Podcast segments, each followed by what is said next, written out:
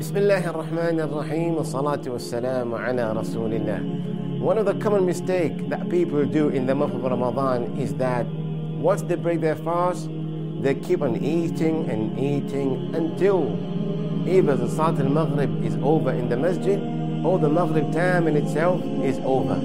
Subhanallah. Some people put so much food in their plates when breaking their fast and continue eating, enjoying their desserts, drinking tea and coffee, etc., until they meet the Salat al Maghrib in the masjid, or even the time of Maghrib is already gone. Subhanallah, what is the point of fasting over here? Where is Ramadan? This is obviously not right.